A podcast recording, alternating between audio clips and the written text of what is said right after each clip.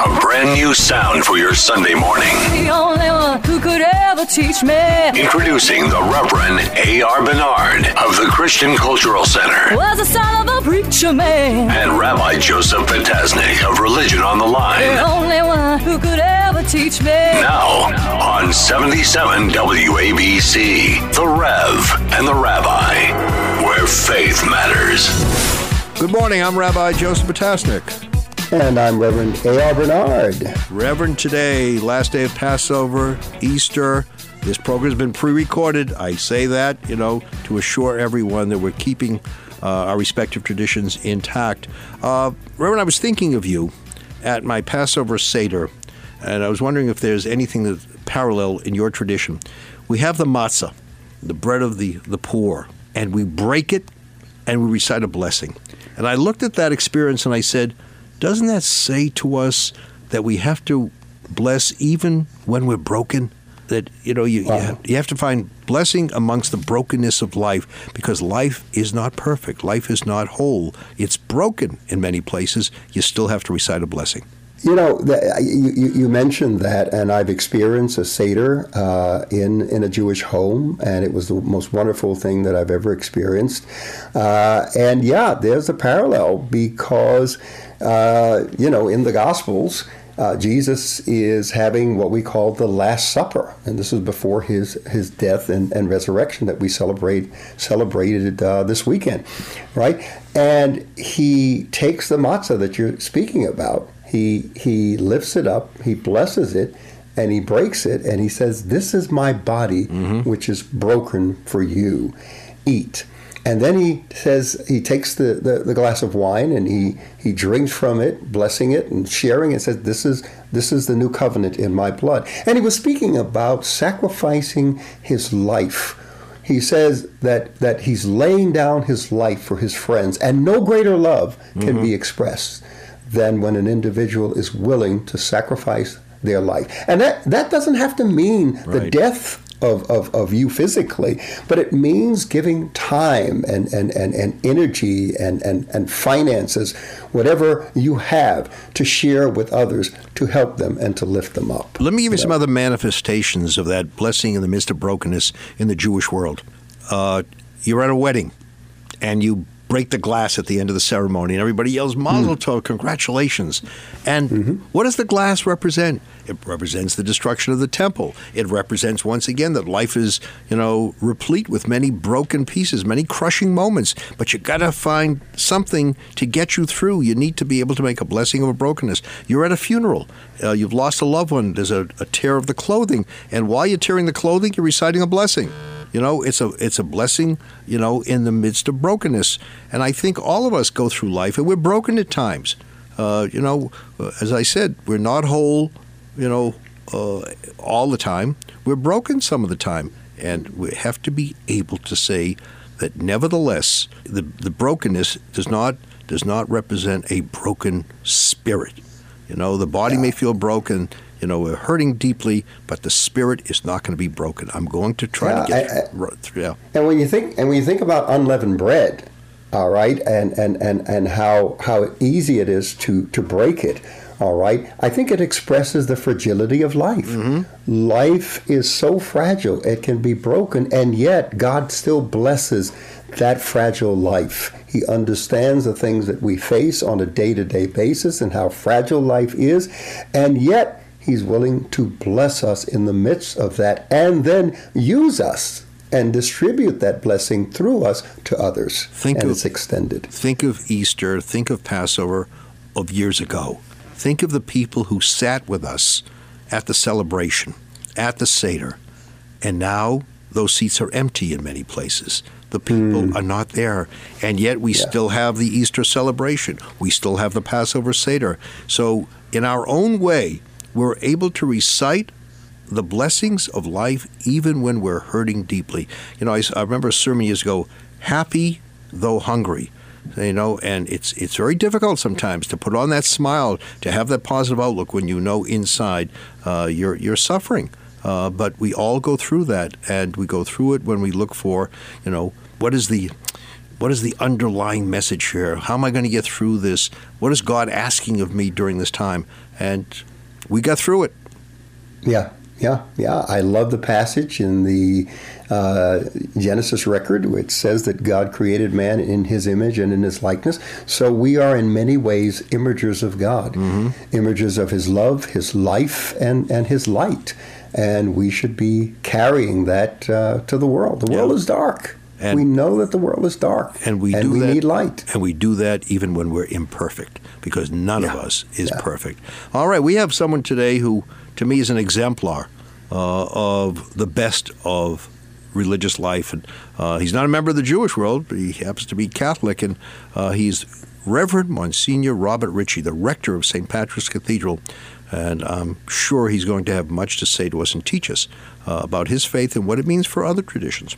Stay tuned. Yeah, so stay tuned right here on 77 WABC, The Rev and the, and Rabbi. the Rabbi. Where faith matters. The Rev and the Rabbi, 77 WABC. Welcome back. I'm Rabbi Joseph Potasnik. And I'm Reverend A.R. Bernard. Reverend Bernard, one of my favorite people in the city of New York, is our guest today. Reverend Monsignor Robert Ritchie. He's the rector of St. Patrick's Cathedral. But he wasn't always the rector. Uh, this is someone who has really demonstrated a tremendous outreach to the poor. Because if you look at his biography, he speaks of serving many poor areas. Uh, and as I mentioned to you before we went on the air, he is a genuine representative uh, of the faith community. He's someone who uh, is truly religious in the best sense of the word. So it's a great honor, Monsignor, to have you with us today. Thank you. All right, thank you for your nice words. I'm very honored to hear them. So, Hope I live up to them. Uh, you already have. So, what what does a rector do? What's the responsibility of a rector? In the Catholic Church, uh, the uh, parish is usually uh, run by a pastor uh, who's in charge of the religious and uh, physical uh, life of the parish. Um, and so, the parish of St. Patrick's Cathedral, the, the pastor would be his, the Archbishop of New York in current situation, Cardinal Dolan. But obviously, because of his other responsibilities, he needs someone to act the part of the rector uh, of the pastor, so that person is called a rector. So, in in uh, in fact, I am the pastor of the parish here, but uh, I I have the title not pastor but rector. So, if anything goes wrong, it's your fault. Exactly. I, I understand. I understand. Uh, you know, Reverend Bernard, I, I, believe the cardinal sent you his book of sermons, uh, and in it one of the sermons is entitled "The Church is Never Closed," and here we've gone through a year uh, where we had to make some drastic changes. Talk about that. How you know what it meant to cope with COVID uh, when you're having a church like St. Patrick's that has this great outreach. One of the things in the very beginning of, of COVID, um, when we were not forced to close, uh, one of my points that I raised uh, with everybody that would listen to me was that St. Patrick's has never been closed except for, for one day in, in, its, in its whole history. And uh, I was planning not to close St. Patrick's until things got so bad and we did have to close. So uh, we kept the church closed for a while, but we provided services live stream every day. And then when we were able to open up uh, under limited capacity, we did, and uh, we're we're doing all right now. Except the capacity is very much limited. Who makes up Who makes up the audience? Who come? I mean, is it heavily tourists? Is it people who live in the you know immediate sure. area or the you know the, the boroughs? Who's there? pre-COVID, we would have about five, five and a half million people coming through the doors during a year, and a huge majority of them would be visitors to New York from uh, either t- from our country or from other countries. Uh, there were very few people who live in the area who would be considered uh, parishioners who, who live here. Um, since COVID has happened, um, all of the visitors have dried up because of uh, nobody's coming mm-hmm. as tourists in New York. But what we've discovered is that uh, by live streaming our services, uh, we end up having thousands and thousands of people uh, be, considering themselves to be part of the of the parish and joining us uh, either every day or every Sunday. So instead of the uh, 12,000 people that might be here on a weekend, we on a Sunday will have 30, 40,000 people uh, virtually mm. praying with us.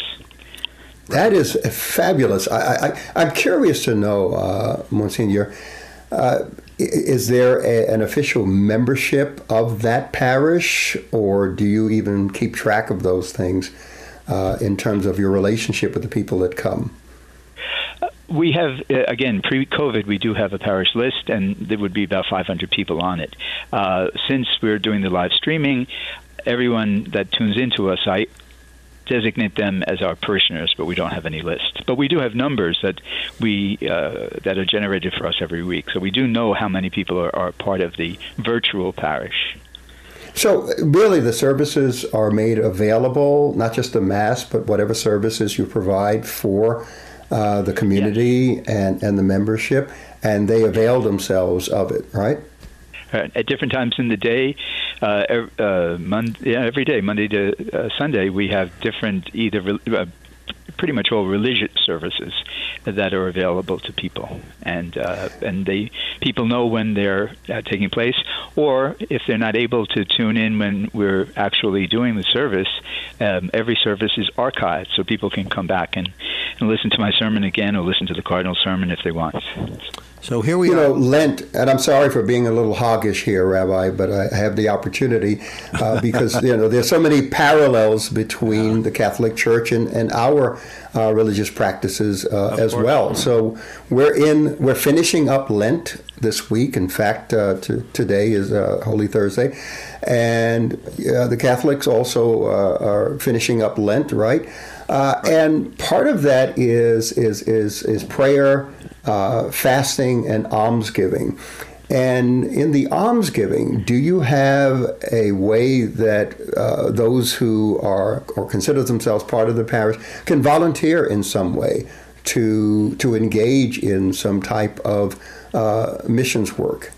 Sure, we do. We um, cooperate with uh, Fifth Avenue Baptist Church. I'm sorry, Fifth Avenue Presbyterian Church and St. Thomas uh, Episcopal Church, and ourselves. And we have an outreach to the poor in the area, and we have a social worker who works with us, and uh, that is ongoing even during COVID time. Um, so that's some of the things that we do. You know, obviously, you're approaching. Uh, today is Easter and here we are, we're concluding Passover uh, today. You have Hindus are celebrating Holi. Muslims will be uh, celebrating Ramadan. I mean, God is going to be exhausted by the time we get to May. but, but there is something to be said about this confluence. The fact that here we are living in a country where we can represent our respective faith traditions without any kind of fear. Uh, wasn't always the case, obviously, right. but I, I think it says much that I can talk to you as a Jew about Passover. You can talk to me about Easter. We can talk to other uh, faith leaders with full respect for one another. I don't think we should ever take that for granted. And maybe, maybe that's the way that God's saying to all of us: you all have to learn how to get along. You're you're separate and together simultaneously. What's your reaction during this time of year? For me, I'm so happy that uh, Passover and Easter have come together so closely this year. It doesn't always happen that way. But our um, celebration of uh, Holy Thursday, which we did the other day, is our connection in a very real and, and positive way to the Passover of our uh, Jewish brothers and sisters. And when we continue uh, the history of, of, the Catholic Church and the, the, the liturgy that we uh, pray together every single every day for us, but uh, also on Sunday, it's in many ways a continuation of the Last Supper of Jesus, which was, in many scholars' opinion, connected to a Passover meal. So uh, it's wonderful when the, the Christian and the uh, Jewish celebration of the Pascha, which is Passover, and also is, is Easter, come at the same, uh, very similar time, or very close time. This week, uh, Monsignor, you would ordinarily have the Stations of the Cross, and there would be a movement, uh, uh, a, a, gathering of people. Did you have to suspend that, do it differently uh, because of COVID? Well, good. We, we do it differently. Now, before I came to St. Patrick's, I spent tw- I was 28 years in West Harlem, and then I was seven years in the Bronx. And in both places, we had the Stations of the Cross out in the streets, and it was a tremendous. Uh, witness to the people of the neighborhoods of, of what uh, Good Friday is all about, and it was really very powerful to anybody who watched it or participated in. Coming here to St. Patrick's, we don't have that uh, freedom to go out on the streets, and we would have the Stations of the Cross inside the church, uh, and the church on Good Friday would have been completely filled. Uh, but again, because of COVID, we can't allow uh, the crowds that we would normally expect. But we still we still had about a, a, couple of hundred people doing the Stations of the Cross together on the other day on Good Friday. Can, can you just explain what the Stations of the Cross is? We have Jewish audience, we have evangelical, we have okay, Catholics sure. listening, and some Catholics don't know. But uh, can you just explain what that is? Sure. The Stations of the Cross uh, are a meditation on the journey that Jesus took from being condemned by Pilate, uh, walking through the city of Jerusalem, walking up the mountain, uh, the, the hill of Calvary, uh, being crucified on the top of the hill, and being taken down and put in the into the tomb. So there are 14 different short meditations on the, the parts of that journey that t- took part on the original Good, Good Friday. So, Monsignor, uh, you know the Good Friday historically, I was telling Reverend Bernard, was a very it was a dangerous time. Uh, yes, for, for Jews, and the liturgy reinforced, you know, some of the dangers. Speaking of perfidious Jews, and one of the things sure. I think that we've learned is that tradition need not be static. The tradition can evolve. You can retain right. the beauty of a tradition at the same time recognize some of the challenges that need to be addressed. And I think that's what happened over the years. Can you talk about that? Sure. Uh, when the liturgy, after the Second Vatican Council, when the liturgy was reformed, uh, the Mass was uh, mainly in the vernacular and the Mass prayers w- were changed. One of the very important things that happened was a uh, changing of or evolving that's, that's a good word evolving of the liturgy of, of Good Friday. And certainly the anti-Jewish statements or prayers were eliminated uh, very strongly and, and much uh, kinder uh, remembrances of the Jewish roots of the of the Christian faith were in, in, incorporated into the Good Friday liturgy. So yeah. you're right that it was an evolution, and it was a, an evolution that took a lot of time. You know, and that that says something. I mean, there there's a statement there that we have to look carefully at what we're saying, what we're saying about others, and if we preach love, and this is true for all faith traditions, if we preach love, then we have to speak in a loving fashion. We have to treat each other with that kind of loving respect. So this was a major step forward, and I think uh, I was talking with uh, uh, the the Tanenbaum family. I remember Rabbi Marc Tanenbaum, uh-huh. who was very involved in you know Vatican II and and so many others who who would meet uh, you know at the Vatican with church leaders and say, look, uh, we need to address this. And it was addressed. So I, I, hope people appreciate that, you know, we don't just live in the past, we live in the present. Uh, and that's a, that that's something that needs to be emphasized again and again because some people look at religious people and say, "Oh, you know, you're antiquated, you're arcane." Uh, but I think this was a demonstration that no, no, we're very much, you know, aware uh, of, of the problems of the present, and we will do what we can to correct them. Exactly. Rabbi, I think that what you what said happens. is so important. Yeah, because uh, that evolution is so important. My frame of reference, although you know I'm a Protestant, my frame of reference for my Christian faith spans two thousand years, not not the last five hundred years. Mm-hmm. Right. And contrary to you know the doctrines of sola scriptura, uh, which you're very familiar with, uh, Monsignor, you know, I believe that it, it, it's scripture and tradition that we have to look at as foundational to the, the church and its continued growth and evolution uh, over time. People don't realize that we did not have the scripture in the form that we have it as canonized uh, until several centuries after uh, the, the life and death of Jesus Christ. Right, exactly, right. Yeah.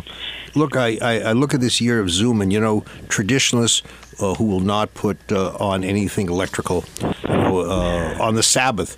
You know, how do we how do we have services? How do we do this? I mean, we're we're we're a religion that has a great past, but we're also a religion that recognizes that in today's world, you can't just stop, you know, and say nothing changes. We do make changes, but we try to make them, you know, in uh, in keeping with the you know our doctrine, and so we don't violate the traditions. But you know, it's it's something. It speaks highly. Uh, I think when you can have a tradition that over the years uh, has has as we say has evolved. That's what tradition needs to be. That's the message for for those who are seeking uh, to find hope in their future. That there is meaning in the present.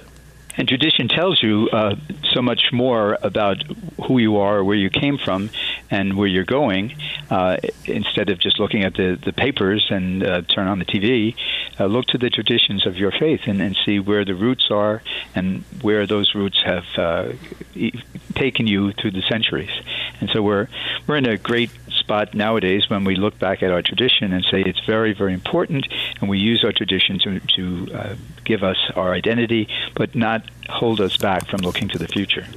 Sinai Chapels provides compassionate care to New York's Jewish community. Conveniently located in Fresh Meadows, Queens, every funeral detail is handled by an attentive professional staff according to each family's personal and religious preferences. Sinai staff is at the chapel for you 24 hours, 7 days a week. Sinai Chapels is committed to your health and safety and offers carefully planned and socially distanced services at their modern chapel or area cemeteries. Sinai has developed Zoom programs for live stream services, Shiva, and consultation. Sinai Chapels offers pre need plans to relieve families of making arrangements at a difficult time. Sinai's pre need plans offer savings and are 100% government backed. For more information, please call Sinai Chapels or visit jewishfunerals.com. That's jewishfunerals.com. Sinai Chapels in Fresh Meadows, Queens, providing compassionate care for four generations.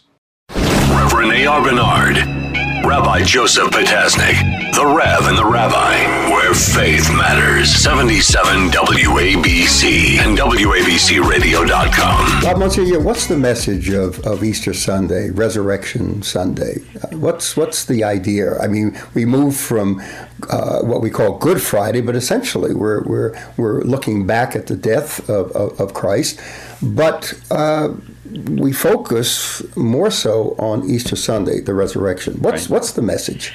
Sure. The message is we, we celebrate the fact that uh, God has uh, overcome the darkness of death, Good Friday, and brought the light of the resurrection to us so that we can take that light and go forward with it and live our lives in freedom and in understanding that uh, God's power is more uh, is stronger than any of the power of uh, the world or of the underworld. You know, it looks at, you look at Passover, and there are similarities because Passover looks at you know the darkness uh, that we endured in Egypt, and yet darkness, Egypt. right? And then Yep. darkness gave way to the dawn of a new day. And because we experience darkness, we have our responsibilities to others who are facing difficult times. I mean, we're reminded some 36 times in, in the biblical tradition of our responsibility to the the other, the outsider, so to speak.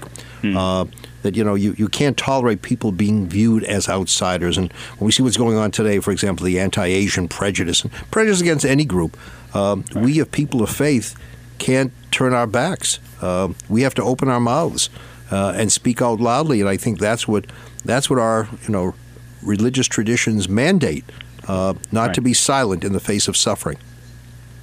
and, and our uh, Christian modeling of ourselves on the life and the words and the actions of Jesus uh, speak the same thing, saying that we could never reject those who were considered rejectable by the society, like the lepers or mm-hmm. uh, or any of the people that had defects that were um, not allowed to be part of the, the community. Jesus never did that, and so our modeling of our lives on Him tells us that we have to imitate that part of who He was, and that makes us who we are.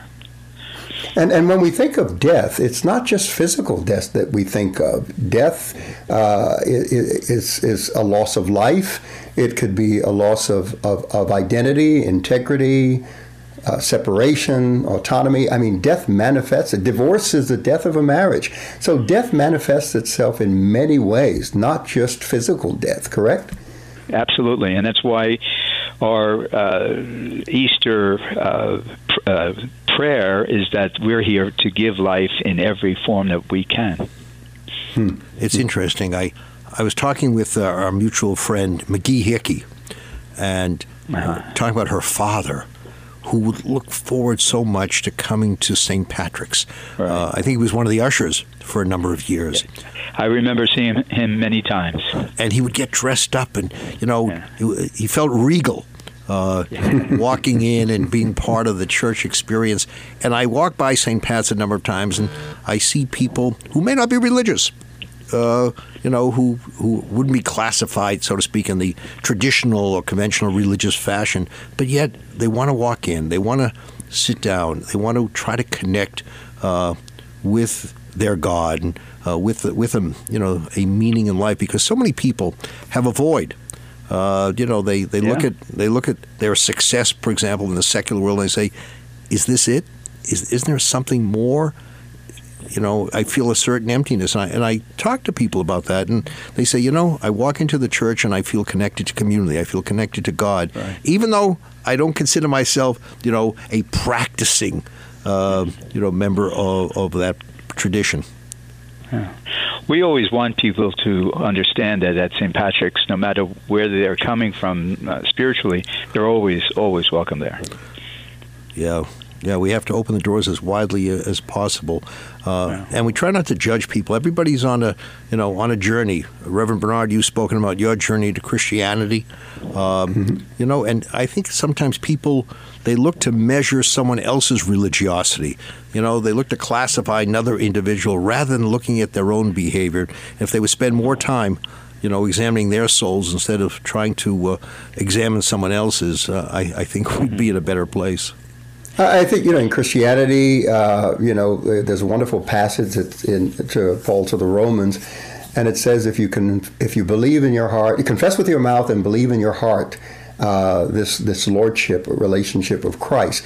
So our faith is both public and private. Publicly, how we live it out in relationship to our neighbor and to the society and the common good, and privately by the journey that that we, we go through in growth and development and spiritual uh, formation.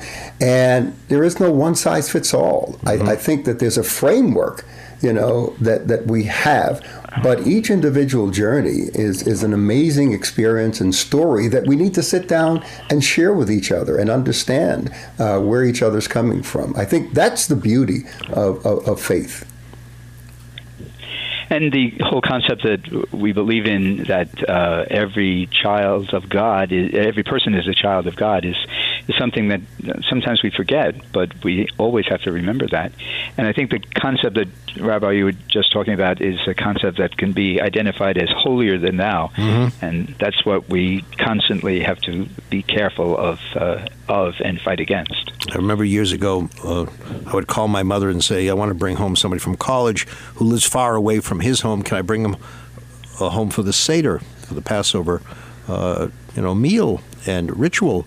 And she said, "Joe, you have to remember, there's always room for one more at the table." Oh, and and I think all of us, you know, we, we have to live that lesson. Um, I, I, always envision, can you imagine if we had a big Seder in New York City? Jews at nine, we put everybody at the Seder, always room for, for different people and come together and, and share our stories and uh, talk about our similarities and our differences, would we not be enriched as a society? Because we're at this divisive time. Everybody argues, you know, but people don't look to be conciliatory. And what an opportunity this is looking at Passover and Easter, a time to come together. Absolutely, and thank you, uh, Monsignor, for being with us today. And I was really uh, happy to be here, sharing from your faith tradition. Uh, it just, I, I, think, religion plays such an important role in society. I, I, am personally suspicious of the idea that people can understand and shape the world without divine guidance. Uh, I just don't buy into that. There has to be something and someone yeah. greater than ourselves yeah. that gives us a, a moral standard, right? Yeah. Rev, Reverend Monsignor, before I let you go, first of all, I, I always look forward to seeing you. I, I, have been a frequent attendee uh, at St. Pat's have, over huh? the years, and I and I also contribute. I get credit for that too. Um, I, I, I, get credit for that in your congregation. I don't get credit for that in my congregation. but I, I, just want to ask you this question: We have young people who are looking at, you know, vocations, they're looking at careers. You've been, you've had a, an extraordinary career. You're still continuing it. What do you say to young people who are considering the priesthood or considering going, you know, into into religion? Because it, for many, it's very, you know, it's it's frightening. How can I make that sacrifice? What do you say? What inspired you, and how, how can you inspire others? Well, when I was uh, just a, a child, I, I had the concept that I wanted to become a priest, and it was something that stayed with me as I went through school and through high school. And then at the end of uh, high school, I made the decision that I would enter the seminary. And uh, I've been a priest uh, in in May. It'll be 50 years, mm. and I can tell you that there was never any time that I ever thought it was a mistake. There was never any time that I thought it wasn't fulfilling and meaningful and life giving to so many people. And so for 50 years, I've I've been a very happy priest, and uh, any young person who is considering some, a vocation this way, I would say it is a magnificent way of uh, taking care of your own soul and the souls of many, many, many others. Others. Well said. All right. Yeah, that's beautifully put. And I think that with the young people, our millennial generation, searching for purpose and meaning, how important that is to them, I think uh, ministry uh, could make that difference for them. Well, and that's true, by the way, of, of all faiths. You know, we look yeah. back we look back at choices, you know, we had placed before us, and I think to myself, I'm glad I selected the rabbinate. You know, there were yeah. opportunities in different fields, but there is a what we call a psychic income that you feel uh-huh. that self validation. I did something that made a difference, uh, yeah. and and you can do that in our world. Yes, Reverend Monsignor Robert Ritchie, thank you so much. Thank you. And, Happy uh, Passover. Happy Easter to you both, and and to yes, all yes. of the listeners. Thank you. Yes. Thank you so much. God bless. Bye bye. And we'll be back right here on 77 WABC, the Rev and the and Rabbi. The Rabbi. Reverend A.R. Bernard, Rabbi Joseph Potasnik, where faith matters. The Rev and the Rabbi, 77 WABC. Welcome back. I'm Rabbi Joseph Potasnik. And I'm Reverend A.R. Bernard. Well, that was a, you know, as a as a Jew, as a non-Christian, uh, I I learned uh, by listening to you know someone else's perspective on faith. And one of the things I think is important, Rev, is that we don't have this triumphalism. Uh, you know, this what they call supersessionism, where I say my tradition is better than yours. My religion is superior than yours. What I do say is my tradition is better for me. My religion is better for me. Uh, but that in no way is a judgment about your faith. Well, I, see, that's important. And unfortunately, we, we have seen much in my faith, in Christianity, in Judaism, in, in Islam. You know, I'm looking at the three Abrahamic faiths. But we, we presented it as an, as, as an ultimatum.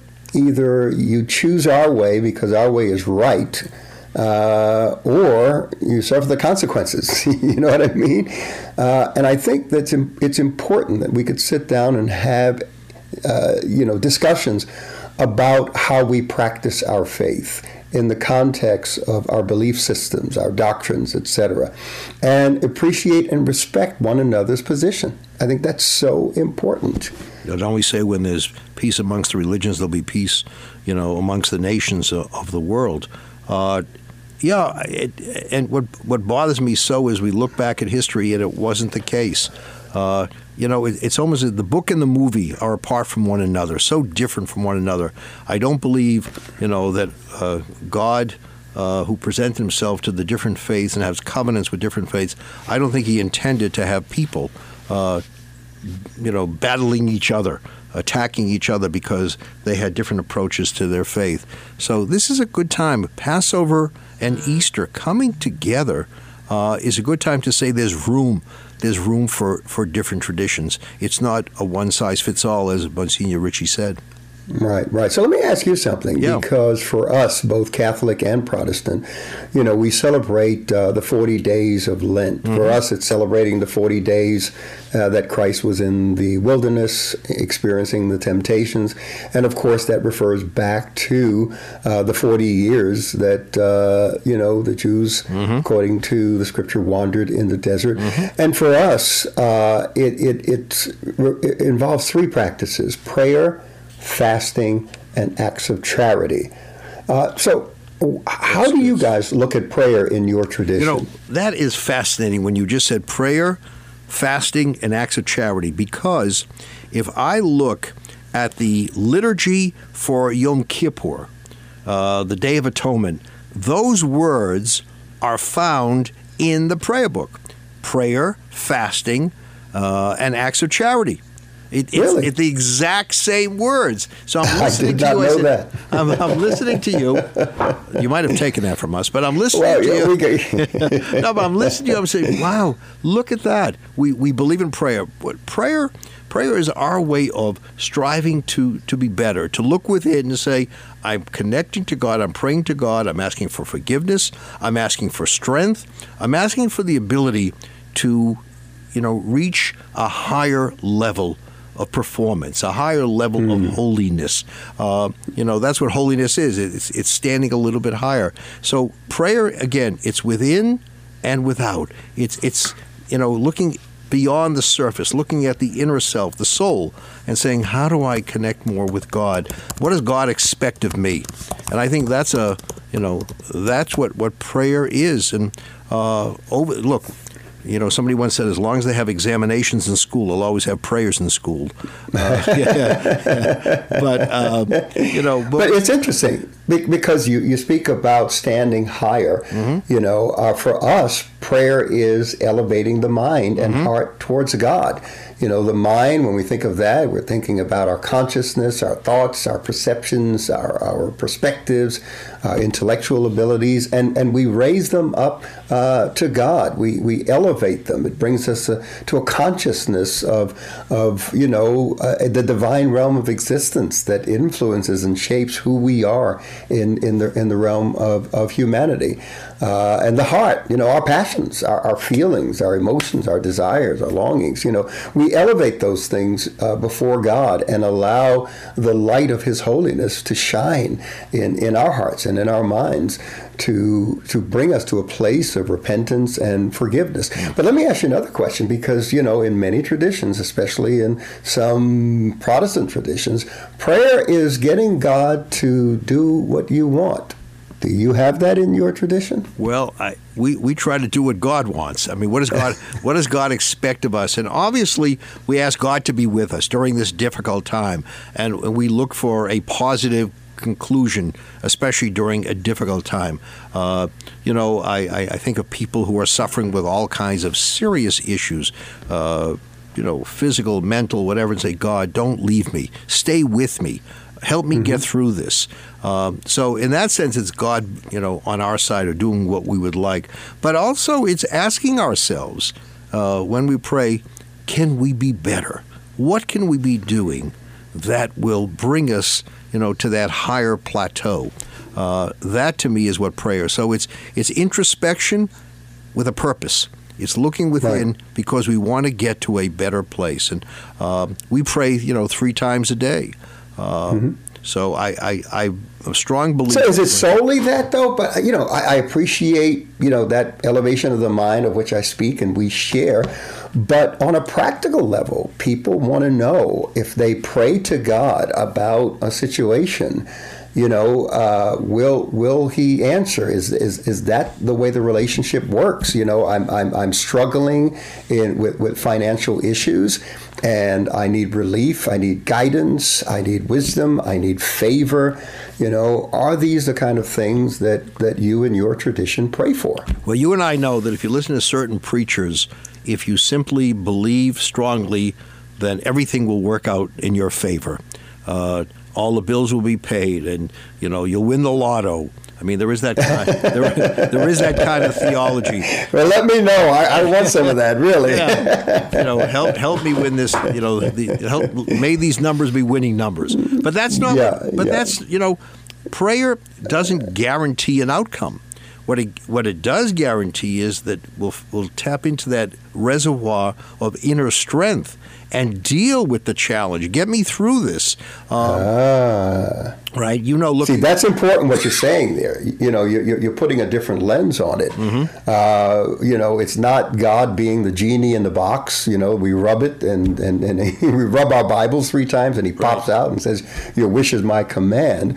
It really has to do with, with, with, with something inside of us and bringing us to a place uh, where we can drink from that well of wisdom and, and, and knowledge and understanding so that, you know, it levels the playing field essentially, right? Yeah, look, when you look at the luminaries of the Bible, think back to all the great figures, the patriarchs, the matriarchs, they all suffered with problems.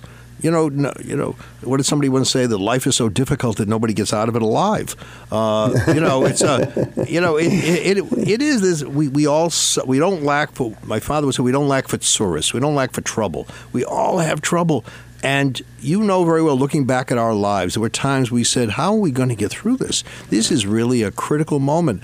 Uh, you know, uh, you you and I have have we we've suffered loss of loved ones, and and yet somehow because we we believe that there is a divine design, we believe it because there is a, a higher plan, that somehow we're going to get through this, even when we don't understand even when we don't hmm. understand the pain that we're feeling or we don't agree with the outcome, we still say, I still believe in God. That's interesting. You say we don't believe in the outcome because too often people think that prayer is actually manipulating the outcome in our favor. And that's not how it works. Yeah. You know, Golda Meir, who was a prime minister of Israel, said years ago, "I believe in God, but He shouldn't expect any medals from me." In other words, she had, you know, she had seen she had seen so many so many difficult situations and settings that just look, I don't understand. You know, we often say we don't understand God, but the heaven is higher than the earth. Uh, so you know, we we believe in God in spite of the fact that you know we, we don't see you know things falling in perfect formation. But the other So two we things, allow. Go ahead. Go ahead. I, I would say we allow for uncertainty. We allow for mystery. We have to make space for those things. Uh, uh, you know, some prayers may not be answered, at least the way we thought it should be answered. Right? Yeah, look, uh, we say, you know, I believe in the Messiah, and even though he's delaying, you know, his arrival, I still, I still believe. So even though we're not seeing, you know, what we want and what we feel we need, we still maintain that faith. And I have to say that faith has been able to insulate us. Uh, against some of the greatest challenges of life. But you mentioned fasting and acts of charity. Fasting, Yeah. we have a number of fast days. But why do we fast? Because it's important to, to go without. It's important to feel that, you know, that sense of deprivation that I don't have what I want right now. I want food. I want to eat. I'm hungry. I want to satisfy that need. Well, you have to learn to make sacrifices in life. And fasting, to me, is a way of, of feeling the pain of the other so that you know what it is to hurt so you can help. Hurting and helping Right. go together. Absolutely. And for our 40 days of Lent, we actually, you know, decide that we're going to fast from something, to abstain from something. It could be food. It could be some favorite uh, hobby thing that we do. You know, you make that decision and then you commit to it and, uh, for that period of 40 days. But for us, you know, it, it fasting is breaking our attachment to physical and material things mm-hmm. because the soul can be so caught up in secondary things that it loses sight of what's really important and it becomes confused about what it really wants. And if you don't know what you want, you know, you don't know what to choose. So this is an opportunity to experience that detachment from these physical and material things that tend to confuse us as to what's really important in life. And that's that's that's why we do it. Yeah, when know? I'm hungry, I, under, I I can try to understand those who uh, are hungry uh, daily. You know, those Ah, who those yeah. who hurt daily. This is I'm hungry for 24 hours, but after that, I can I can you know feel satiated. Well, that's not the experience that other people have, and uh, that's what you need to learn in life. And the last thing is, And that's powerful because it, it, you, you can be hungry because you haven't had a chance to eat. Right, right. And that's different from being hungry because you have nothing to eat. Yeah, and then you have acts of charity. Look, I when I first became a rabbi, I visited a uh, congregant in her home, and she had all these charity boxes all on the counter in the kitchen. And she looked at me. She said, "You see those charity boxes? That's the interior design of my house. That's that's what defines who I am." And you know, religion says, you know, it's nice to say it, it's nice to think it, but you got to do it. Like Nike commercial, just do it. Uh, and I think that uh, that's why acts of charity really it's a barometer. You know, the act of charity is a barometer of how sincere you are in your belief. Because you say you got to help the hungry, you say you got to help the poor, you say you got to, you know, do more to support others. Well, show me. Do Show it. me that you're doing Yeah. it. Yep, yep. Yeah, yeah, do it. For us, acts of charity, like, you know, at fasting, acts of charity detaches us from self centeredness and brings us to a, to a place of unselfish love. And love is what it's all boiled down to loving God with all your heart, soul, mind, and strength, and loving your neighbor as self. But I think acts of charity puts action to the love. It's Yeah. not just in word, Right. but in deed. But that's why it doesn't it just it doesn't stop after the word heart. Because you know there are people who say, "Gee, it hurts me in my heart when I see the pain of others. It hurts me in the heart when I see people sleeping on the street. It hurts me in the heart uh, when I I know that people uh, need charity." Well. You can't be what we call a cardiac religious people. It's got to go beyond the heart. It's got to go from the heart to the hands, uh, and and help others. And that's, you know, those three components belong to our respective faith traditions, and I think they help us devi- you know, define religious character. This has been a great I, I will tell you. Yeah, well, let me, let me just say this. We we have a few minutes left. You know, I, I, I, I love the fact that this is how religion has shaped the United States. Uh, I was looking at some statistics. Giving USA's annual report said that American individuals, uh, bequests, foundations, and corporations gave an estimated 449 billion dollars to U.S. charities in hmm. 2019. That's half a trillion dollars Yeah. that were given to these organizations. So there's something about us and the spirit that we, you know, have taken in here in America that says, no, we have a responsibility to reach out to those who are less fortunate. And you know what I find, and I, we've seen this in our respective congregations, it's not just the affluent who give. There are people hmm. who are poor, who need the funds, but they say, I still have to give a certain amount for others who may be hurting more than I am. And I, Yeah, I've yeah. always been, you know, very much taken by that. That that giving spirit is, doesn't stop at a certain income level. Absolutely. And houses of worship, you know, we're the main agency of organized benevolence in the whole world Mm-hmm. We are the main ones, you know. All and, right. Uh, that, that speaks a lot. Thank you. So, Rabbi, we don't get to talk about religion like this too often. No, this I, is and, wonderful. And you know what? Again, and I always find when as soon as I hear about someone else's tradition who's proud of that faith, I also am proud of my own faith. We walk away enriched by one another and understanding that our tradition nourishes us. And together we can make this a better world. So thank you so much, and a blessed Easter to you, and uh, a yes, meaningful and Passover. uh, wonderful Passover to uh, to you and all of those that uh, practice that faith and engage in it. I, I think it's wonderful. And just to protect protect my status, this has been a pre-recorded program. Today is the last day of Passover. I have to make sure I convey that message both at the beginning of the program, and the end of the program. Thank you so much. Covering yourself. Well, till next time, you're listening to the Rev and the Rabbi right here on 77 WABC. God bless. You too.